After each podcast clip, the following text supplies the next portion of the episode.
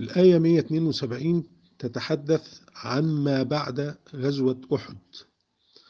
آه، فعقب الغزوة وعقب انكسار جيش المسلمين آه، خشي الرسول صلى الله عليه وسلم أن يعود جيش المشركين إلى المدينة وينقض على آه، جيش المسلمين وهم في حالة ضعف.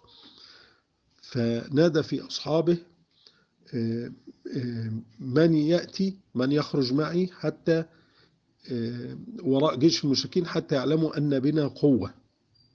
فخرج مع الرسول صلى الله عليه وسلم حوالي يقال 70 ويقال حوالي 200 آه، خلف جيش المشركين.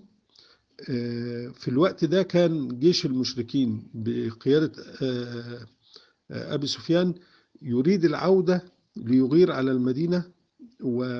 والمسلمون في حالة ضعف. فلما سمع المشركون بأن جيش المسلمين خرج ووصل إلى منطقة اسمها حمراء الأسد خشية من المواجهة مرة أخرى فقرروا الانصراف والعودة إلى مكة. الآية 173 تتحدث عن موقف متكرر من المنافقين. جيش المسلمين خارج حتى يطارد جيش المشركين. فالمنافقون يقولوا لهم إيه؟ إن الناس قد جمعوا لكم فاخشوهم. يعني ده خد بالك ده جيش المشركين جاي عليكم. فبيخوفوهم عشان إيه؟ يتراجعوا ويخذلوهم ويثبطوا همتهم يعني. فربنا سبحانه وتعالى ثبت المسلمين وزادهم إيمانا. هذا الكلام من المنافقين زادهم إيمانا وقالوا حسبنا الله ونعم الوكيل.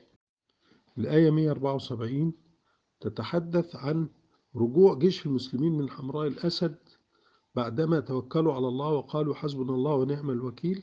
انطلقوا إلى هذا المكان فلما علموا بأن جيش الكفار انصرف ولن يعود للقائهم انقلبوا بنعمة من الله يعني رجعوا بثواب ومنزلة عالية وعزة بعد ما كانوا منكسرين في أحد.